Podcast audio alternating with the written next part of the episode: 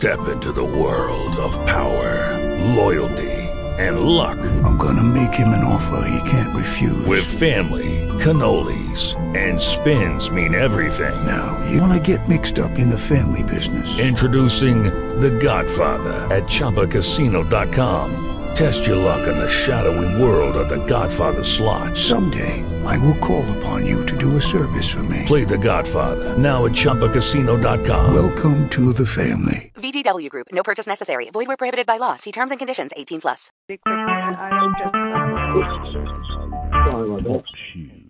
Recorded live. Alrighty, uh, this is uh, session three of uh, Happily Ever After with uh, me and Rita Fierro, uh, Team One leader. The Team One leader come in, and um, I love Yeah, that. there's man. no coming back from T1 team leader. You Like I'm really getting it now. Yeah, we just Like can't. when you said you there's no coming back from it. Yes, Yeah, yeah, there's no there's no coming back from yeah, it. you can't. You can't undo. We had a yeah. course with a ton of breakdowns, and like Yeah. folks were just staring around, and I was like, I, I didn't make teams and teamwork, but I was just like, take care of that, take care of that, take care of that, take care of that. Mhm. Yeah, yeah, yeah. There's just like no coming back from that, so, um, and I feel so bad for my current team one team leader because I what I what I missed in the beginning, I was trying to make myself small, and now Yeah. I realize I was like, it's really hard for him to be leader with me in the room. mm. well, that's one of his blind spots as a leader. Let him realize that. That's one of his Yeah, blind spots as a leader. Yeah, yeah. All right. Well, you know, you can help. Are you his committee colleague? No. Oh, And he conveniently and he conveniently chose a weekly team meeting that I can't make. oh, So I'm just seeing something. I just saw something on this call with you. Interesting. Mhm. what, what, what is that? You just saw. Um that it's possibly like not having to deal with me. Yeah, yeah. No, that's one of his blind spots. Yeah, yeah, not yours. So, Yeah. So because um, yeah, because you know, I'll talk about it for another minute or so. Is that um, when you are team one leader, and you still on team after you're a team one leader, depending on how much you love the position and how much you got from it, the team becomes yours. You know, if it doesn't already belong to somebody, like the most popular person or the most influential person, and uh, he's still feeling like it's kind of like yours, but y'all still early in the game, right? yeah. Yeah. So he Yeah. he'll get through it. He'll get through it. It's all right. So I was about to say something, and uh yeah, and uh I forget where I was going to say because I said so many other things I didn't write it down. Um, um, he was talking about um knowing yourself. Let me see here. Uh, uh, You were saying that there are people the people who join this are like one of three types. Like either they don't know themselves or they don't know they don't know if they want to stay in this relationship. yeah. Oh. and then you oh. were going to give me an example. Yeah, yeah, yeah, yeah. So when you know who you are, circumstances don't shake you anymore. So when you understand love, then one of the uh, then you know you just use love as a measure for measurement for uh, effectiveness, for clarity, for for like a quality control standard. You know, I remember um, reading in conversation with God. The first time I ever heard this question, it blew my mind. The question was, "What would love do now?" And I was like, wow. So the question then would, would be, what would appreciation do now? What would generosity do now? What would, you know, it, not intelligence do now like that, you know? And so rather than you trying to figure everything out, put yourself in the zone of the principle that you feel would be the most effective for you, since that's who we are anyhow. We are creatures of principle, whether we know it or not. Whether we use them consciously or not, we still are. Because if you see somebody that's always upset, you know, bullying, those are the principles that they're using. It's not just an emotional state. It's the emotional state that comes from being in that principle. Does that make sense? No, say it one more time. I didn't get it. Okay. So when somebody is angry, even if you're sitting there and you can see that their face is non-committal, like they got a poker face, but you still smell the anger in them. The odds are, whatever they do, unless they become conscious, is going to do something that's an expression of anger. whether it be huh or you know dirty look or get up and stomp away or fight. And either way, they're they're taking actions based on what would anger do now. Mhm. right? So, you know, what would love do now is what makes people, you know, not necessarily happy to change their child's uh, pa- pampers, but you know, but they do it because that's what love would do. They don't say that to themselves, you know, but they're letting love guide their decisions, or they're letting, you know, abundance guide their decision. You, you know, follow what I'm saying? Because, like, something happens, then we have a thought about what happens, then we feel a certain way about what happened, and then we do something about it, take some action. Be, do, have kind of like you know. So um, so the beingness is the principles that I gave you in session one, but that's just some of them. There's like thousands. And um, did I ever tell you where I uh, how I got how I created those uh, how, where I came from those principles? Where I came with that idea? Ever tell you that? No. Let me tell you how I got came to that conclusion.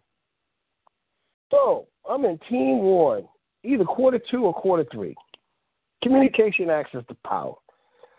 And I'm sitting in the room. We just came back from probably a lunch break or something. Um, you know, one of those 30 minute breaks, and you know, I don't know who it was that was leading. Maybe it was uh, Carlos L. Smith or somebody. But anyhow, whoever it was, they was up there and having people share you know, what happened on their phone calls. Right? Practice communication.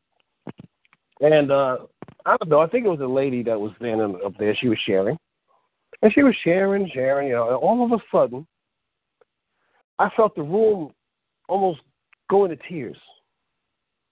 Just, it just moved the room. I, I actually got moved physically, I mean emotionally. You know, like like woof. And I was like, wow, what she just said, it was like love ran in the door. Like she finished that sentence, love ran in the door, changed the whole environment. Right? So I said, Wow, I wrote that I thought about that. And it's like, gee, I wonder what else happened. So I started listening and for the rest of my team one team leader quarter team one uh, year, I would write down any qualities that made that happen while I was in the communication access the power and power to create assisting. Or after a while, just anywhere. So by the time I left team one, I had at least 57 of, of those qualities and 67 of the opposite, because I listened for those too. And that's where that came from. Team one year, my year. Nice. Yeah, like wow, that was heavy. That was heavy. So, you know, like principles guide us because we're human beings, and what are we being? Principles. So when you know who you are based on principles, you know what principles really guide your life. Then circumstances don't matter because the intangible, you know, roots of love and um, generosity or or impatience and intolerance. That's you're only going to take actions based on those those principles that you're experiencing. Usually experienced as feelings, emotions, which is interesting because that's what we talk about today. Not managing emotions. That's a double. Yep, that's a double-edged sword. Not managing emotions. You know why? I've said it Um, before. Uh, I'll say it before, but yeah, yeah. Let me let me hear if you can remember it. You said a double-edged sword. Yeah, it's a, it's a double problem, not a not a single problem. Not managing emotions. Well, yeah, because like then, oh, given like the priorities you were talking about, if you don't manage your emotions, then you're not taking care of yourself, and then you're not taking the relationship, and then you can't take care of your partner. Yeah. See, not know, not managing emotions, not the same thing as not not knowing how to manage emotions or knowing you should be able to manage emotions. See, if you Yeah, No, yeah, for sure. right, so it's like a double problem. It's like you don't even bother managing your emotions. No, right. he don't know. He doesn't know how to do it. Right, right, right, exactly. He So, know how to do it. So anyhow, you know, it's been a few weeks since we had our last session, so I want to know what you got from uh, the gender differences uh, session. Let's get a recap of that.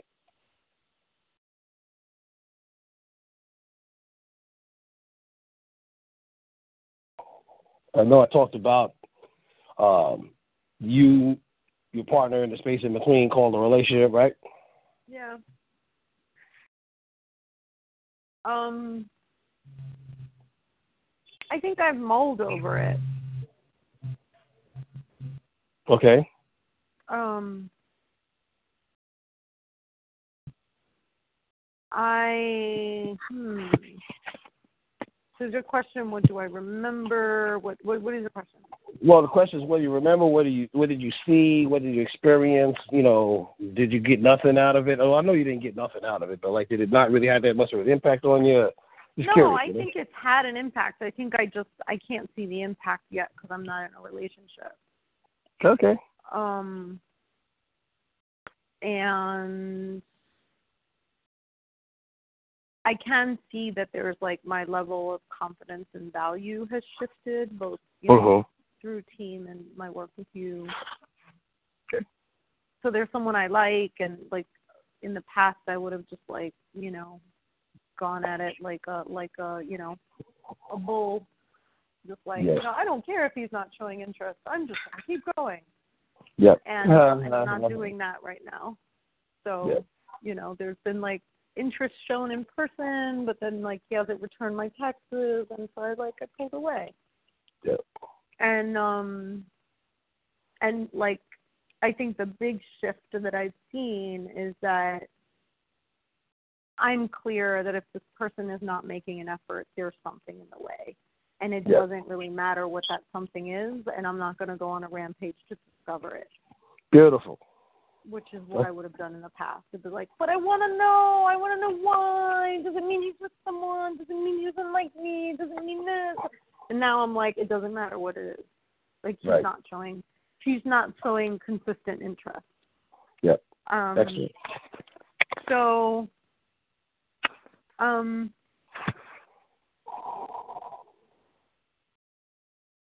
you know, I do think this shifted.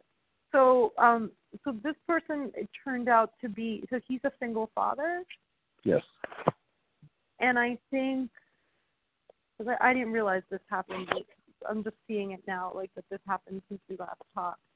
Um, so one big shift is that you know I walked into the coffee shop one day and he's the manager there, and I and I was ready to be like, oh, I'm gonna pull away completely, and and then I was like, stop making up stories in your head. Just go sit next to him and talk. Like what the hell?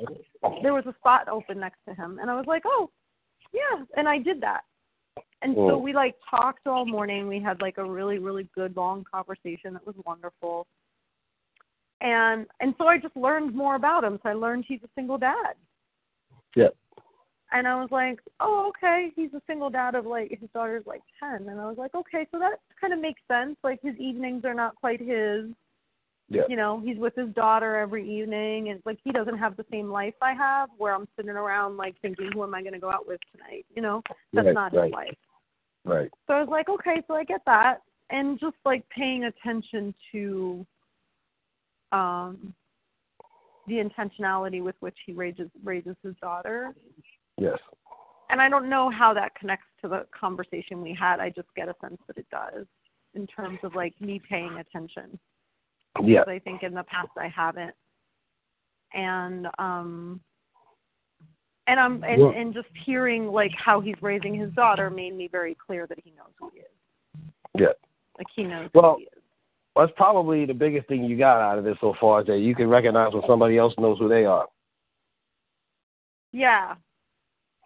And the Yeah. other piece is that I I did this like you know I I still have had conversations with my ex around coming to Landmark and he plays this game that you know he'll say no no no and then we'll have a great conversation he'll say yes I'm doing it next week and then the next week comes and there's in the like between that call and the next week there's a big fight and then he doesn't want to talk to me anymore and he doesn't know Mm.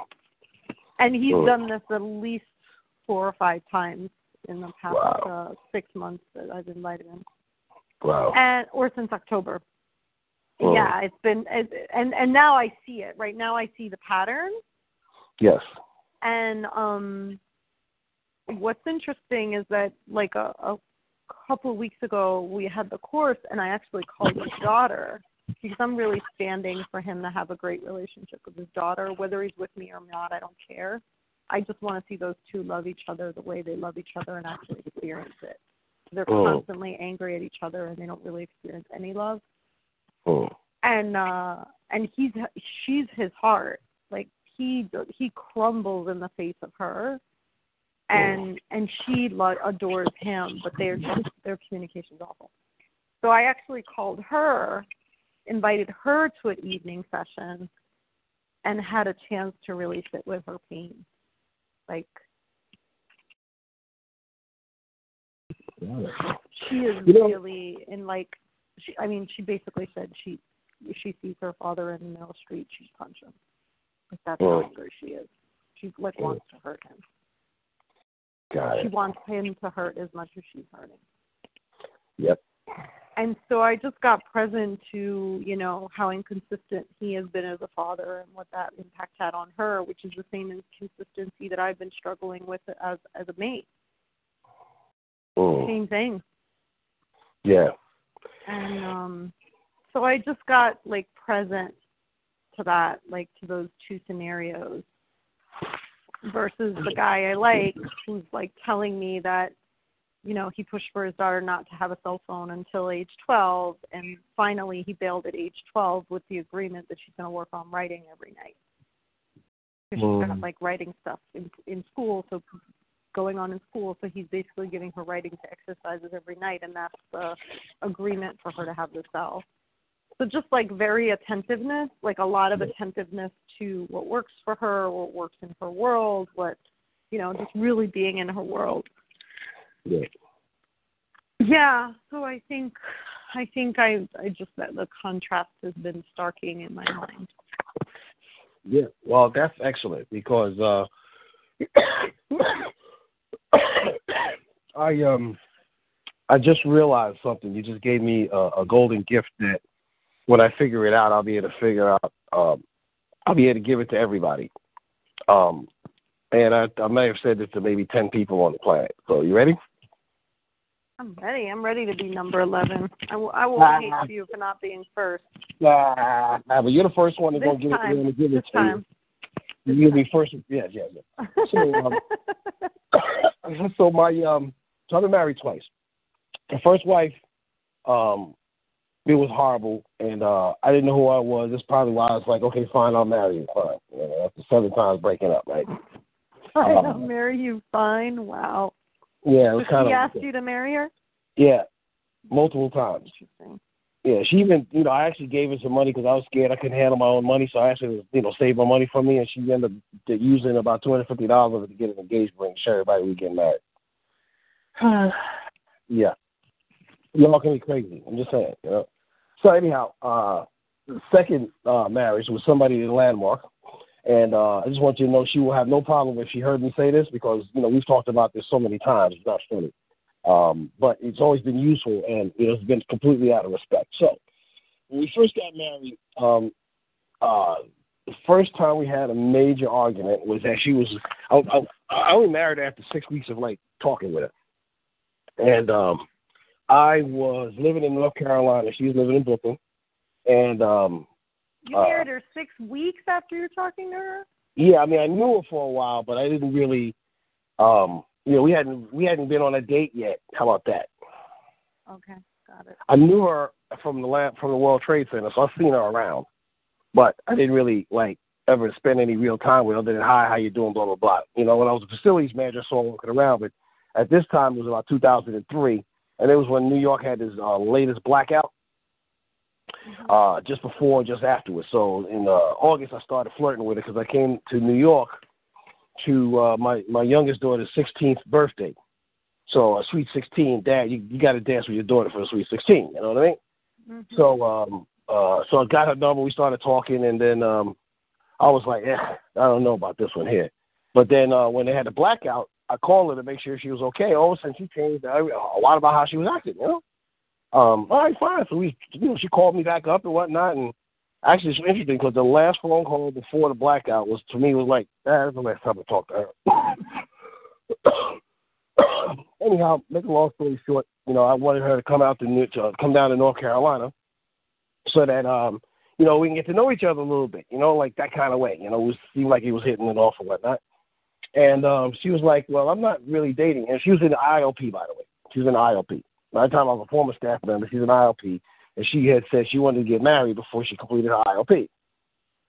I didn't say uh, rut road yet then, but uh, okay, fine. So um, She said, "No, I don't want to come down there. I'm not dating anybody. I'm not. I'm, listen, I'm only, I'm only, I'm not dating and I don't have any sex. I'm only getting married."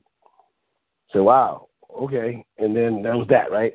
And then um something else. Um, uh, I had said to her, "Well, um, you know, the highest highest commitment is uh, is marriage." She said, "Well, let's get married."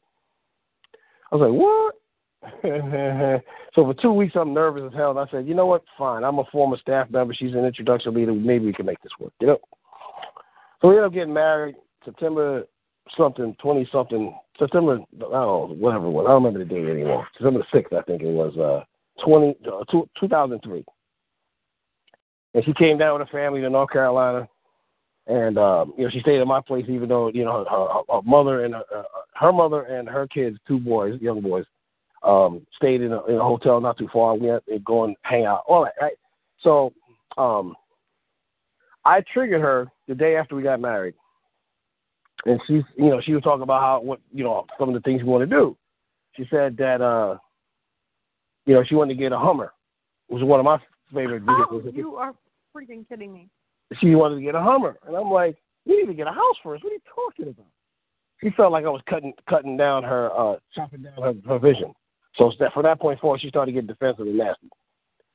So on the way home, because she was only going to be down there for a few days, you know, so we talked while, you know, on the way home, and then I think uh, when she finally got home, uh, she called me, and we talked for four and a half hours. And at the end of four and a half hours, it was really an argument. It was a, it was a seriously uncomfortable discussion. I'll say it like that. And at the end of about about four hours, four and a half hours in, she said, "Huh? What'd you say?" And then I said what I said, and next thing you know, the conversation ended in 15 minutes. Oh, okay, got it. So the next couple of times we had disagreements. I was like, uh, you know, if, if I cut it off, the conversation didn't go anywhere, and if I stayed in the conversation, it ended up going, it ended up going well. So, make a long story short, I discovered that the uh, that she would go through four stages before she became conscious.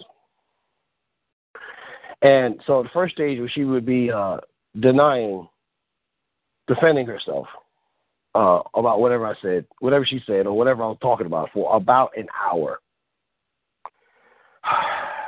And then she would go from to discrediting it, right, minimizing it for about an hour. And then she would start complaining about how she was tired and she wanted to go to sleep for about an hour. And then she would get angrier and make me wrong for not letting her go to sleep for about an hour. And then something would happen and I would say something, she'd be like, huh?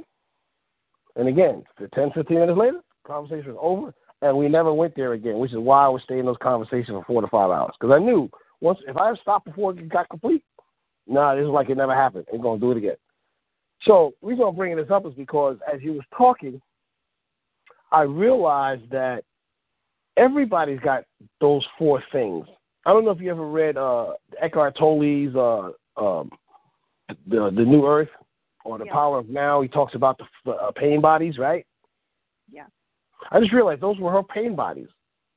As in this conversation, like it's not so much that it's, that it's her pain bodies, but it's like I need to find mine. You know, I mean, I don't argue with people very much, but I got to deal with my own self. You know what I mean? But then again, it's like everybody else's. So if you've ever heard of this thing called uh, Monkey Mind, the Monkey Mind checklist, uh, it's the it's uh, 17 up to 25 different uh, automatic ways of being that people are. And most of them is the stuff that's on the uh, old model communication or the you know the old paradigm or whatever you want to call it now. I forget to call it now. Um, most of the practices that's over there is in the monkey mind checklist, right? So what I'm realizing is that I- I'm ready now to see if I can help everybody find theirs.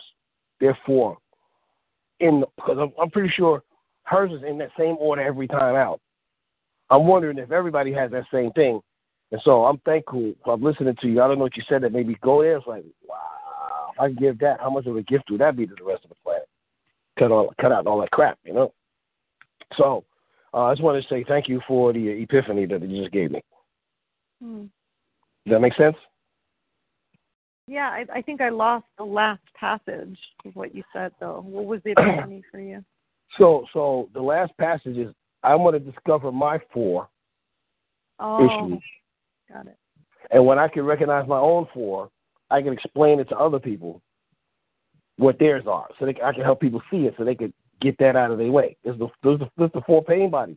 And by the way, those four pain bodies, those are three of the four, the three of the four voices, um, the, the three voices that Landmark talks to you about, which is your unanswerable question, your point of view, and your act. Those are three of the four pain bodies. Yeah, I don't know my act yet. I haven't done the advanced course. Oh, yeah, do the advanced course. Although I kind of know my my act, but Whatever it is, it's the thing that makes you angry. No, I'm sure. So. sure. So, all right, well, that was um, wow. You know, you just helped I don't know ten thousand people with that with that statement. You don't know. Just saying. okay. So uh, today, today's emotions.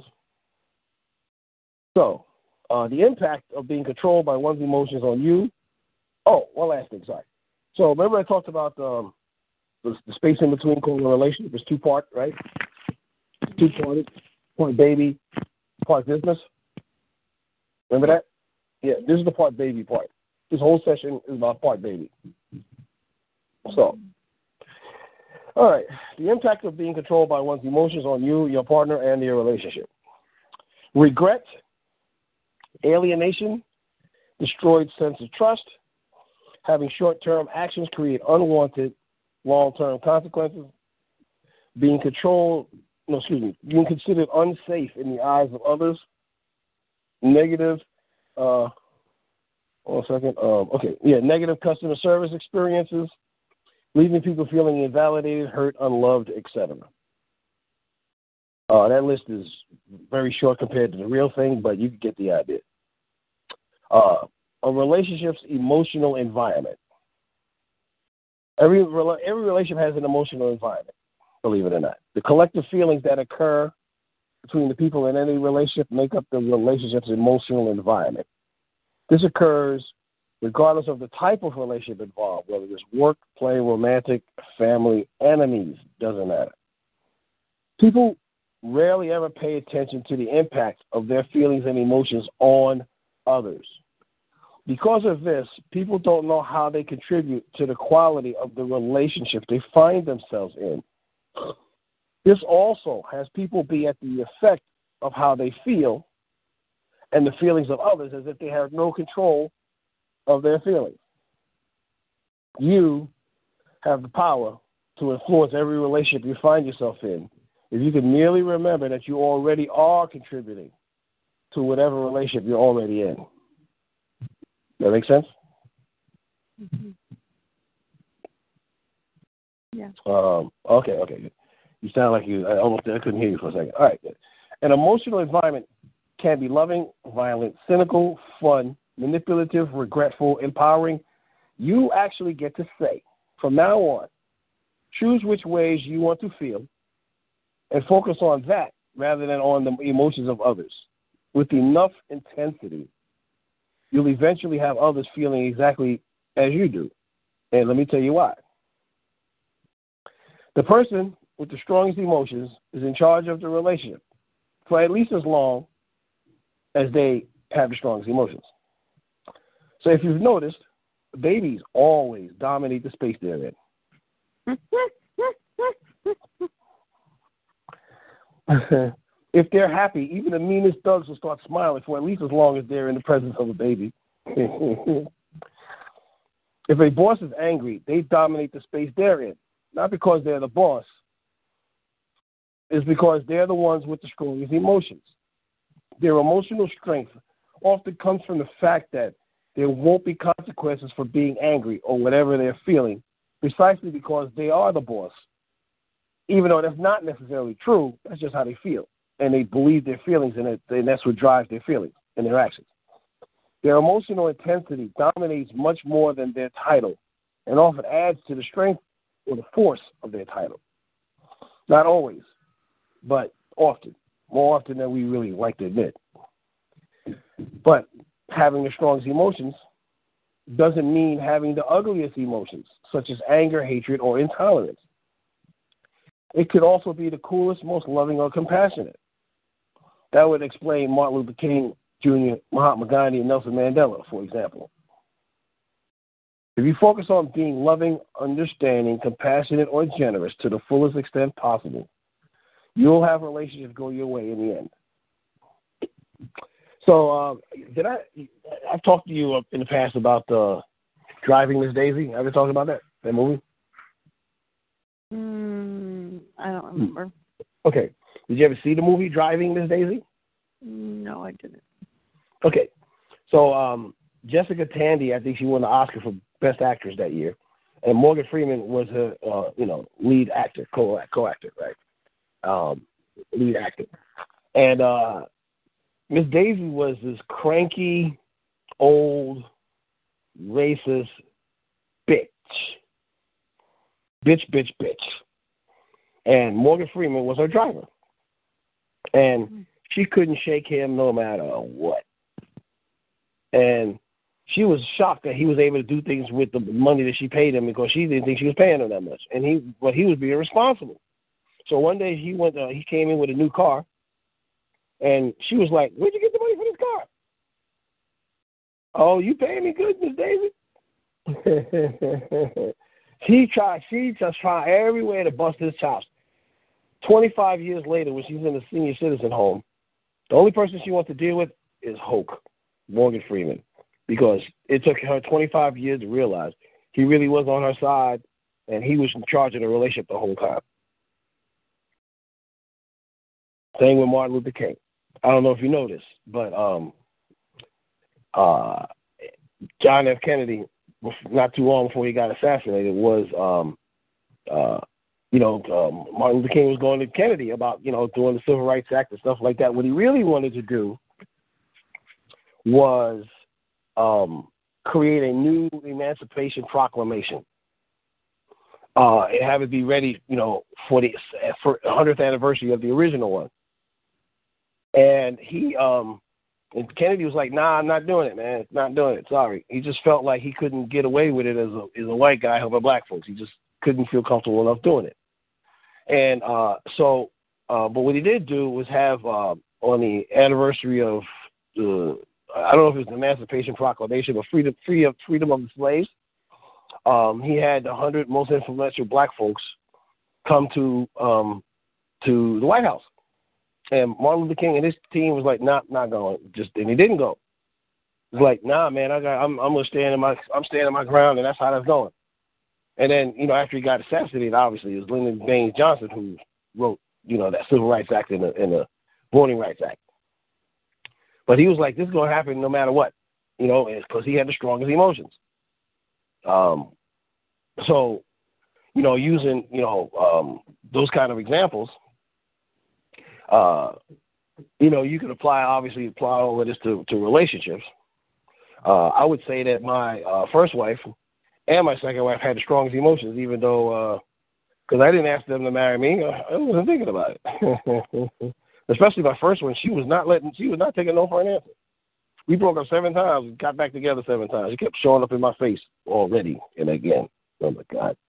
So, um, yeah, when you have the strongest emotions, then um, eventually, maybe not immediately, but you will have people go, have the relationship, have the emotional environment that you want. And now I'm gonna tell you how to do that. You ready? Mm-hmm. Okay, good. What are you getting out of this so far? Well, what I'm seeing is that with my ex, I shifted the emotional balance. Ah, I'm starting to see. yes. Since since doing this program here, and breaking up with him. Since um no, since being on team, Got it. Okay. because what I'm hearing is that like although I was more emotional, like I was emoting more externally, I would Yes. argue that he has actually the strongest emotions, and so he was driving the relationship. Yep. And so then when I shifted my emotional m- makeup, it got to the point where like I basically didn't allow it to drive it anymore. Got it. So that's kind of what I'm starting to see. But keep going. Yeah. Okay. Good. So now, how you do that is understanding uh, something called emotional currency. So the way to take care of your relationships is to be responsible for the memories that exist in a relationship. These memories make up what are referred to as emotional currency. Mm. No, you didn't. I did. You didn't. This is exactly the same conversation I was having with a friend of mine Yeah. yesterday. Well, it's time. That like the memories. Okay, keep going. Yep. No, because I was seeing like both her ex and my ex in like the moment where you're ready to completely break away and say go to hell. They start pulling out the romantic pictures of when you were. Yes. and that and I and I was like, it's just a hook. It's just a way to hook you back in. You don't you don't have to fall for it. It's And true. now I just know it. I'm like, oh yeah, there goes. Now the picture card got pulled out. now now I'm just like, oh yeah, What's next? Here You gotta cook your dinner? Right. yeah yeah yeah. And um and so like last week mine pulled out this video and I chose to not see it for two or three days. It's like why couples break up. And I was like, it's gonna be some bullshit, you know that. And then of oh, course and then I I read it, I saw it, and it wasn't bullshit. It was everything I agree with. And I was like, that's another hook, right? The mature stuff, right? The yes, both people need to be responsible about their emotions and not blame each other and really stand in their truth. And I'm thinking, oh, now you're pulling out this card. Mm-hmm, not because you mm-hmm, believe mm-hmm. it, but because you know I'll love it. Right. Yep. All right. Go ahead. So listen, I got this video. Keep going. You I gotta tell you, truth listen. over there. I got to tell you, I, I I got this video in one of my personal groups. I got a group. I have about two or three groups where I got like five people in it because Facebook is like you got to have at least three people in the group. I'm like fine. So um, I got this group. It's called uh, Visuals of Romance. I keep it to like capture photos so I can use it for my my Facebook page and stuff like that. Right. But Anyhow, I saw this video. I was like, I gotta save this somewhere. I gotta save this somewhere. The video was like, uh, no more. I'll tell you what it is. So this woman, she's complaining complaining. This guy's like trying to explain himself. Explain himself. Like, come on, man, stop, you know? And she's like, ha, ha, ha, ha. He said, listen, no more dick. She's like, what, what, huh? What? Yeah, no more dick. And he's like, yeah, but, but what? I said, no more dick. So you stop complaining to me, no more dick. And so then she's like, hey, next thing you know, she's like, oh, okay, honey, uh, you know, so what you're saying, I know it's not exactly the same way as that, but that was what worked for her. Like, he's like, I'm taking the dick away until you shut the fuck up and leave me alone. You know what I'm saying? It's just hilarious video. It's like a a minute video of a black couple and they're young, right? Like, you know, early twenties, late teens or whatever. I think early twenties. Hilarious. Oh my God. I mean if you Oh can my handle yeah, if you can handle, you know, the fact that it's uh because usually the reason why it's so hilarious is women don't say that, but that's what they do to guys. Yeah, all right, fine. Maybe you try to give them sex. Mm-hmm. Turn their head No, it's coming, right? So the fact that it's, it was done the other way around was so hilarious. I had to say that. I think what I'm gonna do is I'm gonna tag you in it so you can see it. It's freaking hilarious. Sure. It's ghetto, and it, but it's hilarious. Oh my god! no more dick. I said no more dick. yeah, I have a friend who whose husband I would love to recommend that. All right. So let me start from the top again here. I bet it would work too. Yeah, maybe, you know, like you get no more dick till you leave me the hell alone, all right, damn it. Mm. If I knew that, I'd have tried that a few times myself. I know there's at least two or three women I could have got away with that for. One one in particular, she was so en- enrolled in me, a Filipino woman. She's the last woman I dated before I did the Landmark Forum. I told her I was you know, she lived in uh in Queens, I was living in Jersey City. No, Bayonne. And so, you know, she wanted me to come over after work and I was like, Man, that's too that's the Lincoln Tunnel and then the 59th Street Bridge. That's too much driving. I, I, I wasn't interested in her that much anyhow. I mean, I liked it, but I, I knew it was never going to turn a relationship. So I said, uh, listen, you know, I, I gotta, I can't, I can't do this anymore. I know we're never going to like, you know, get married anyhow. So I'm, just, I'm going to just end the relationship right here because I can't handle this, uh, this travel here. It's just too much travel. You know what she did? She moved to Jersey City. That's right. She moved to Jersey City because she didn't want to break up with me. I could have told her no more dick. It would have worked. You know what I'm saying? are you on mute or you or you just shocked by No, I just like just like listening. Yeah, okay, okay. Yeah. Just listening. Yes, amazing. Yeah, I've had some entertaining stuff before I clean up my act, so that was one of them. Anyhow, let me start from the top here. The way to take care of your relationships is to be responsible for the memories that exist in a relationship. These memories make up what are referred to as emotional currency. Each memory brings a certain quality of life to relationships, depending on the quality of the memory. Romantic memories provide romantic emotional currency, but it can also provide intimacy, vulnerability, and friendship. Conversely, angry outbursts create memories of fear and validation, lack of respect, and domination. Most people won't remember what you said or did, but they always remember how you made them feel. Each incident creates a certain quality of feeling and either adds to or subtracts from the desired emotional state of a relationship. Given this reality, it would make sense that creating great memories would be a wise thing to do. Most people know this unconsciously.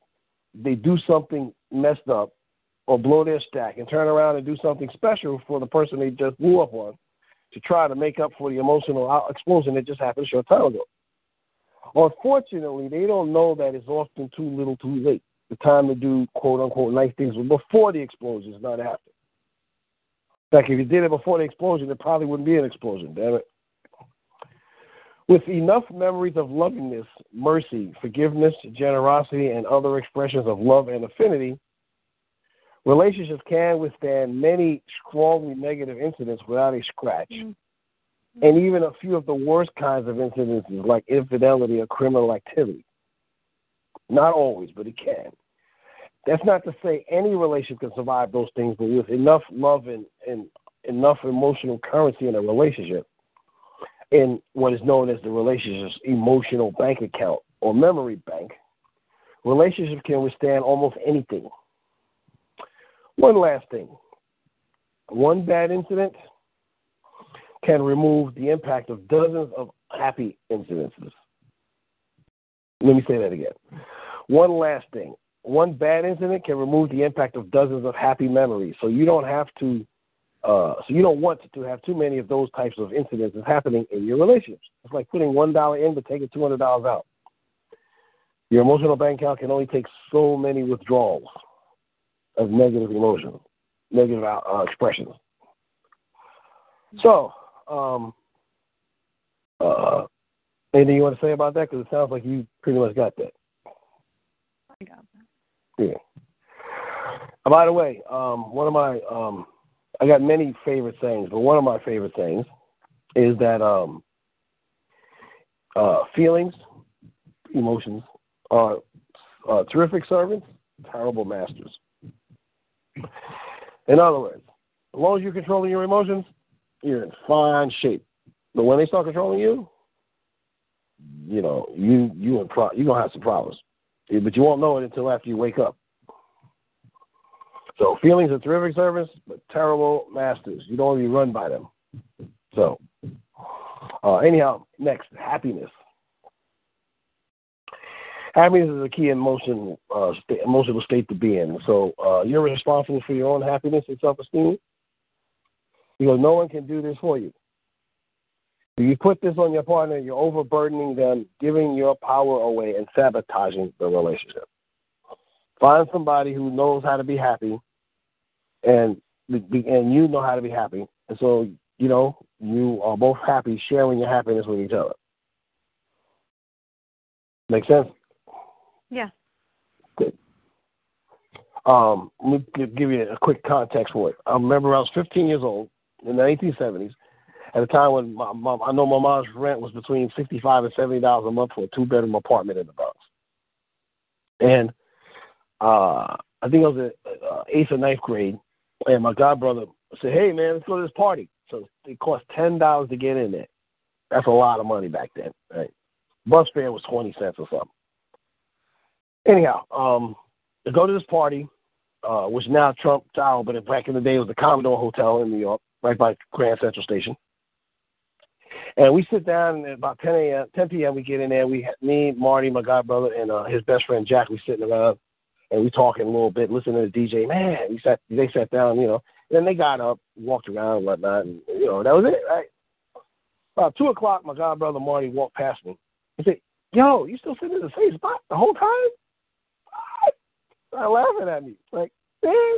He said, "Listen, DJ ain't gonna ask you to dance, and these girls sure ain't gonna ask you to dance. So you better bring the party with you wherever you go."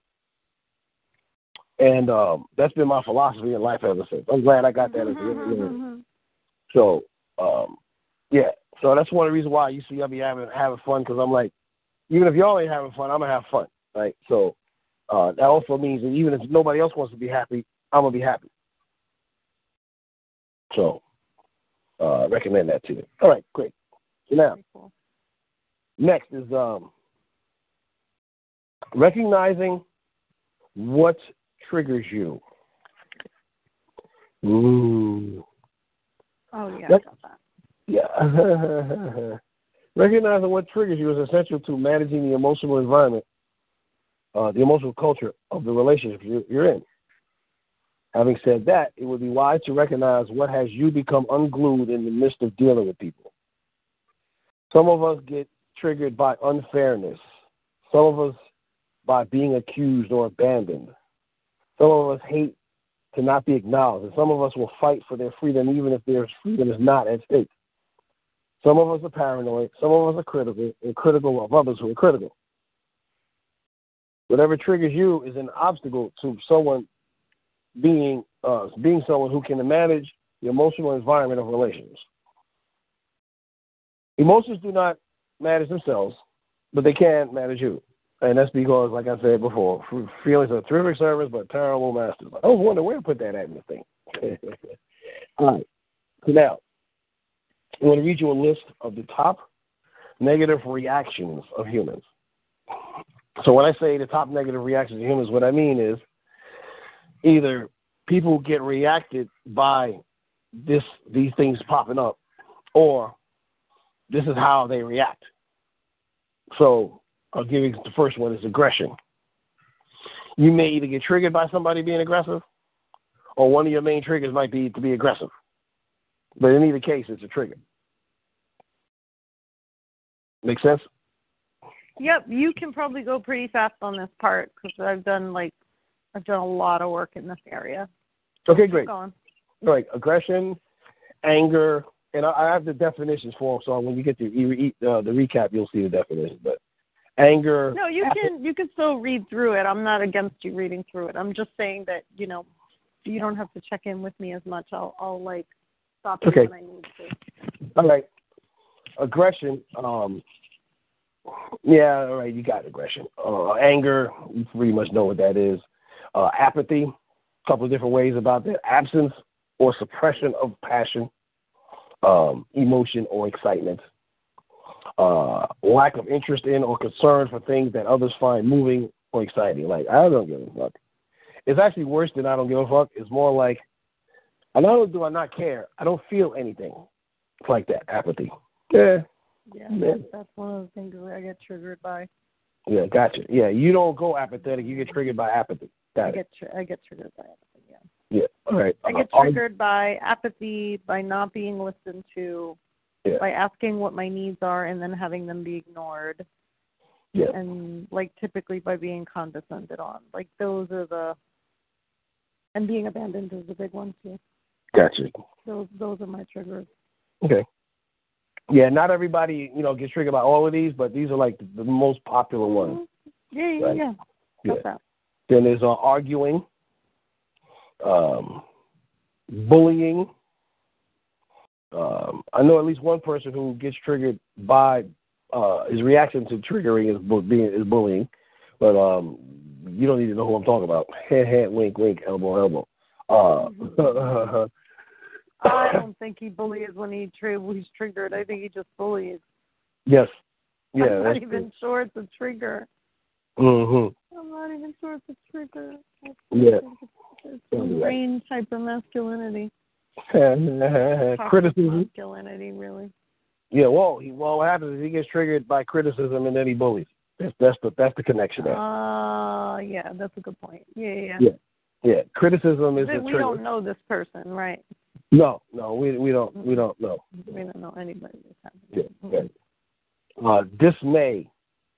Dismay is to dishearten thoroughly. This is like it's it's it's heartbreak.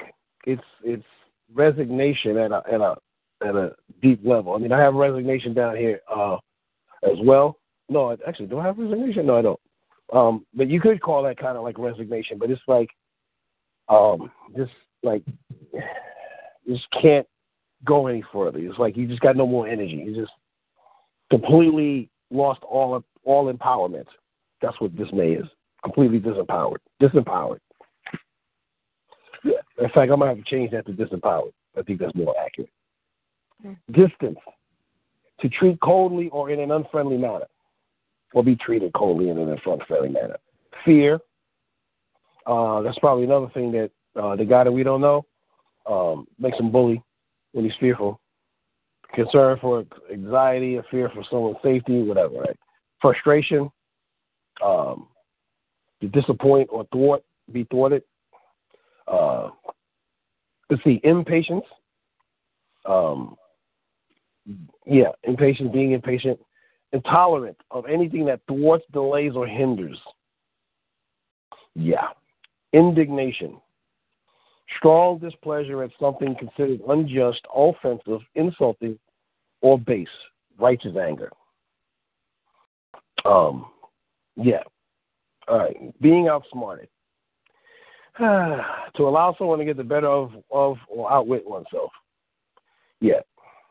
Uh, people get triggered by that. Well, ooh. Pessimism.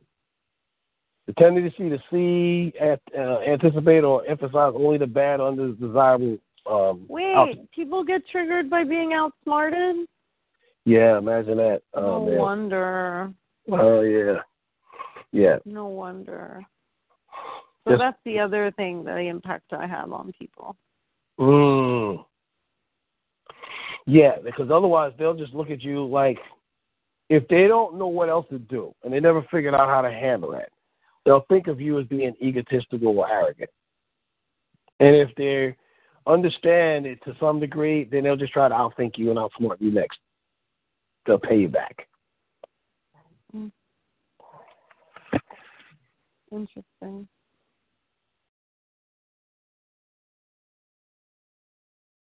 I got that. Oh, yeah. All right, keep going. Uh, stubborn. Man, that's one of my triggers, man. Don't be stubborn with me. Come on, man. You can be open minded. Cut it out. Stubbornness is the last of the top Yeah, negative stubbornness reactions. doesn't trigger me at all. Because maybe because every single damn person in my family is stubborn. Ha ha. It's like you don't want to deal with stubborn people. I'd have to cut off my whole. I'd have to cut off my whole family and include my own arms and legs too. Oh, no, you have my condolences. yeah, I don't know what it looks like to have like. There's not a person in my family who isn't stubborn. Not one. Mm. Mm. Gotcha. Not one malleable person in the whole damn extended family. I'm not even talking the four of us. I'm saying my whole extended family. Wow. I don't know anybody who's malleable. Got it. Yeah. You you have my now condolences. you know what Christmas dinner's like at my house. Mm, mm, mm. Yeah, you got my condolences. I remember one and we're loud Southern Italians who's like who talk to your face. Mm, oh, oh, oh, oh. So you know, it's funny. You know, um, they um, there was a video I saw last year, early last year, right around Christmas, not not 2017, 2016. I saw a video of Christmas where um, this family. It was like a real video where um, somebody was, you know, shooting a video for Christmas dinner or Thanksgiving dinner, and then somebody got into an argument, and and um, the younger of the two, I think son was arguing with dad, and he got so pissed off he destroyed the table and the whole dinner. And it, it went viral on video on YouTube. It's like, wow. Yeah, it sounds like, you know, what you saying. It's a little dramatic, but it sounds like where you're going with that, you know. So, Um, you know, destroy the table we didn't get to, but there, there's definitely been times where whole tablecloths have been pulled and thrown on the floor. That has Oh. happened. Oh, yeah, yeah, I got you. All right, so uh, only got a couple more pieces here, and they're both pretty brief. So, what's it going to take for you to be happy no matter what in a relationship? That's a question, not a statement. No, it's not a title; it's a question. It is a title, but it's also a question. It's the question. um. Well, I think it's it's like it's the typical, right? So it's taking responsibility a hundred percent for my happiness, Yes. which means taking care of myself emotionally and physically, so Mm. that I'm not like dumping that stuff onto the relationship.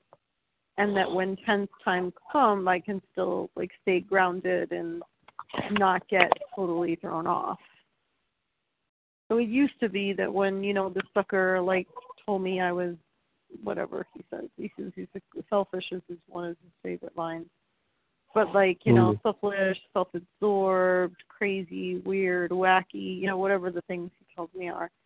Um, you know I could get I could get stalled for weeks.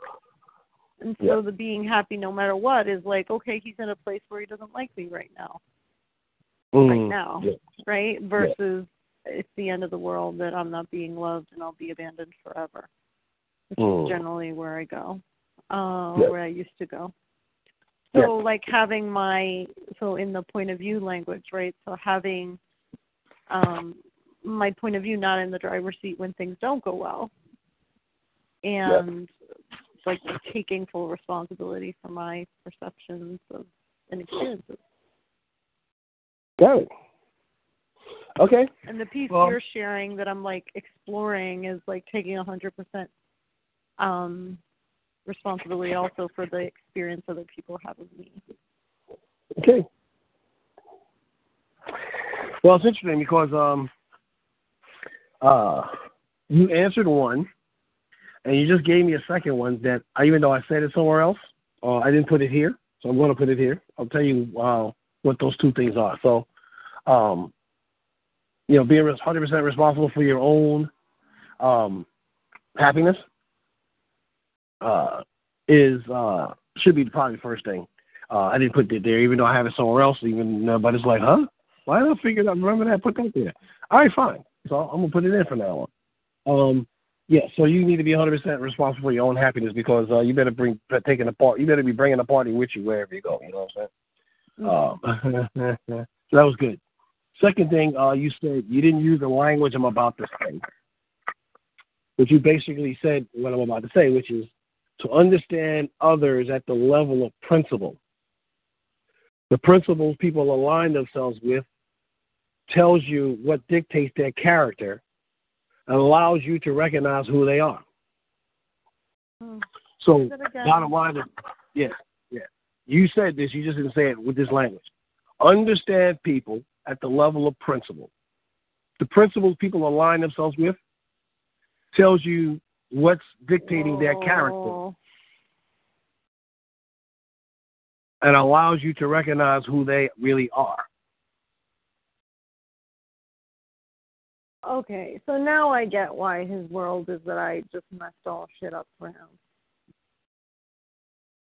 Why? Because I actually had him question the principles he lived by. He wanted to be he wanted to be with me. But it was like total chaos for him to have to like rethink all his principles. Mm. Yeah, he gave himself a half hour, he'd have a whole new life. What'd you say? If he gave himself a half hour to examine that, he'd have a whole new life. Yeah. He was dealing before he was with me. Yeah. Gotcha. I'll tell you what you could do about it when I finish this section, all right? Should you decide to take it on. Okay, you ready? Okay, go ahead. I just Okay. I just saw that because I got it in his world, you know. Yes. Like that's- in that's my important. world, I've known there's a gap in principles, like principles in practice, and I've Yes. like set boundaries, but I just Yeah. saw what it how it occurs in his world. Yeah. Like it's not easy to shift your principles. That's huge work. Like that's huge work you need to be willing to do. Yeah, exactly. You're like I know because you did it. Mm-hmm. Yep. You did it. That's right. Yeah. Okay. But but you know what? It's easier and quicker than you think. Once you see it on the other side, you're like, oh, all I had to do was, huh? Right. Yeah. You know, it's like it's like, how do I get to the 24th floor? That building's only 10 stories. What are you talking about? Mm. Oh, you can't see the other 14 stories, huh? Uh, sorry. Uh, let me help you go there. All right. Uh, that's how it goes, really. Uh, so anyhow, um, the next one is to love others 100% just because, with no exception or no need for anything in return. That's another way to. That's what it's going to take for you to be happy no matter what in a relationship. Love your partner 100% no matter what. Just because. And then last, choose to be happy no matter what, and choosing to be happy no matter what prior to whatever you're doing or about to do. You already know how to do that. You should add happiness to whatever else you're preparing yourself for, right? You know, you clear, you're, you're clearing for you go into, you know, an assistant agreement, right? What Yeah. what what possibilities are you going to take on today? Just replace possibilities with principles, and put happy in there, and uh, that's how you're gonna be happy, uh, uh, no matter what, in your relationship. Yep. So cool. So last piece, and then I'll tell you um, what uh, little tool to give to your guy. So, um, the only reason to be in a relationship is to be happy with someone who's happy with you. Mhm. Now, that's not like the truth. It's like an empowering context to come from. You know, you've got your specific specificities, specific needs. You've got, you know, your five love languages. You got your love languages. You know what I mean? You got your highest aspirations. You know, you got your, you know, uh, uh, what do you call it? You know, uh, must-have list. You know, you've got your stuff. You know, you're looking at your triggers and whatnot. You know, um, but at the same time, you know, uh, you got your energy needs and the lifestyle, all that stuff, right? But at the same time, you want to be happy with someone who's happy with you, because then you guys can start creating and making even the relationship even better as you go along. So, not necessarily, you know, technically or li- or or, or nitpickingly, you know, uh, specific, not, you know, how do I say? it? There's a word there. Um, not being a, a, a, a wordsmith about it, but like it's a context, it's a, it's a philosophy, it's a view of life. The only reason to be in a relationship is to be happy with someone who's happy with you. So, the only person we can be happy with, no matter what, is a, the person who knows how to be happy no matter what. The problem is, if you're not a person who knows how to be happy no matter what, you won't be able to recognize whether a person or anyone else is able to be happy no matter what because they choose to be happy no matter what. I know that's kind of a wordy kind of phrase there, but I think that was pretty Oh, clear. I got what you're saying. They need to know how to be happy no matter what. You need to know how to be happy no matter what, and y'all happy with each other, and that's how that goes. So now, you're gonna have an optional assignment. It really should be an assignment. Anyhow, you want to identify your top ten emotional triggers, and you want to communicate them to yourself. So it could look like a bunch of incidences that had you upset in the past. Uh, general trends like politics or religion. What about those things? You know, really. Uh, the way you were treated in relationships in school or family. The point is to identify them at their source so you can recognize what an upset looks like to you when it shows up. Be prepared for them ahead of time and to not be at the effect of them merely because something happened that came to you as a surprise and you, quote unquote, just reacted rather than chose how to respond to the situation. So, this is an exercise that will help you uh, to uh, see yourself about the same way as you see your mom and dad. Uh, protect, uh, predict how they're going to act in a lot of situations, right? Maybe not in every situation, but a lot, right? Yeah. Yeah. And they could probably predict how you're going to be in a lot of situations, not everyone, but a lot, right? Mm Mhm. But the person we we can predict least how they're going to react in a situation is ourselves. We'd be shocked for 80 years over the same damn thing. What? yeah. So this will help you become untriggered. I mean, it ain't the only thing, but at least keep you um, in control of your emotional triggers um, in your relation with your partner when you finally are there. That make sense? Yeah. All right, good, good, good. Okay, let me see. Is there's anything else I want to say about that? Um,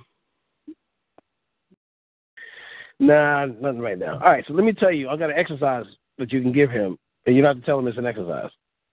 I don't know how you would deliver it, but I want to have a conversation with you. You can do it like that. But let me tell you what the what the exercise is. It is um, writing down the top ten people that he most admires. And those people could be, um, it could be uh, current people, you know, in the, in the public eye. It could be historical figures. It could be cartoon characters. It could be Bible figures. It doesn't matter. It's as long as it's people that he admires. So let him write down like ten, or you could ask him and then you can write them down. And he just you just ask him questions. That way he don't feel like you're doing the work. He might even feel like you're helping him do something. You know. Anyhow, after then, uh, start with each one from the top and say, okay, so what do you admire about this person? So if he says Martin Luther King, you know, he stood up for black folks, which means he was being a stand, right? And uh, he was brave, you know, he was courageous. Let's just say, use those things, right? And uh, uh, Jesus Christ, because you know he was a man of God, you know, whatever. Sorry about that. So all of the things that um he could um think about that he admires about these people, he could say James Bond. You know, James Bond was, you know, the man's man. Nobody could beat him, no matter what, or whatever, right? And then um have him write down for all have him describe all of those, and it'd probably be better if you do it for him. And then uh, at the end, um, say out of all of these qualities, which one you like the, the five or the five that you admire the most, that you feel most strongly connected to, and then let him tell you. You know, you might have to work with him through it. And say, uh, uh, guess what? The reason why I did this exercise with you is because I wanted you to see who you really are. Because these things that you admire the most, that's you. You just don't know it yet, or maybe not conscious of it. But you would not admire, see these things in other people if it wasn't the fact by the fact that these are you. These are you. So I want you to like think about these things here, and and you know, connect yourself. Whether even, you know, you might be somebody who admires bravery, but you don't feel brave. But that's just because you're not connected to it. It's in there, Otherwise, you wouldn't be you wouldn't recognize it. You'd recognize something else in them. Is this making sense? Mhm. Yeah. Well, I'm just whether you- wondering, but how do you do that without them thinking it's an exercise? um, I don't know. You're curious. You want you, you was curious. You you heard about something and you wanted to find out. I don't know. I don't know. Let let let your let your spirit and your intuition guide you in this. But I'm just saying, if you wanted to support him in getting this, because I'm telling you, once people see this, they're like, "Wow, I never thought about that," and they, they they're actually looking at their higher self, not even realizing it. You know. So, um, yeah. Okay. All right. And this is like, you know, that's, Yeah. yeah. I can't guarantee it's, it's going to work, but I know that when people surrender to it, they actually participate in it, it totally works. it's mind blowing. People like, wow, you know I was that great. And then, especially especially guys, they don't have to fight so hard to be great anymore, to prove their greatness, their value, their success. Hmm. Well, You thank know? you. Yeah. All right. So, uh, anything you want to say in, co- in, co- in completion? Because uh, you did. No, that's that's it. Okay. All right. So, uh, I guess you'll let me know you want to do two weeks from today, right? Yeah, let's just get the two weeks. All right. Any takeaways?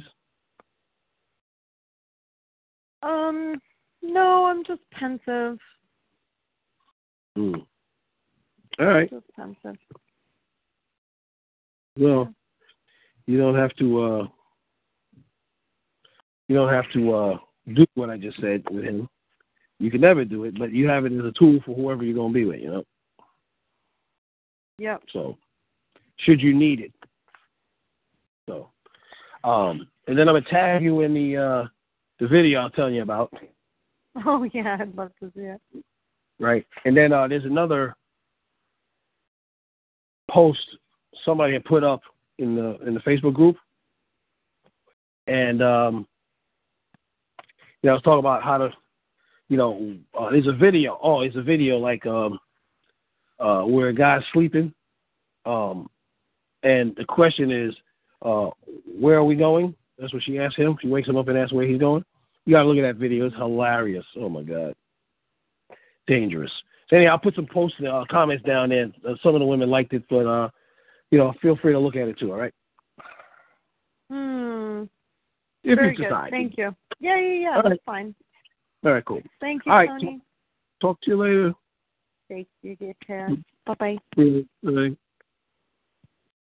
Step into the world of power, loyalty, and luck. I'm gonna make him an offer he can't refuse. With family, cannolis, and spins mean everything. Now, you wanna get mixed up in the family business. Introducing The Godfather at ChumbaCasino.com. Test your luck in the shadowy world of The Godfather slot. Someday, I will call upon you to do a service for me. Play The Godfather now at ChumbaCasino.com. Welcome to the family. VGW Group. No purchase necessary. Void where prohibited by law. See terms and conditions. 18 plus.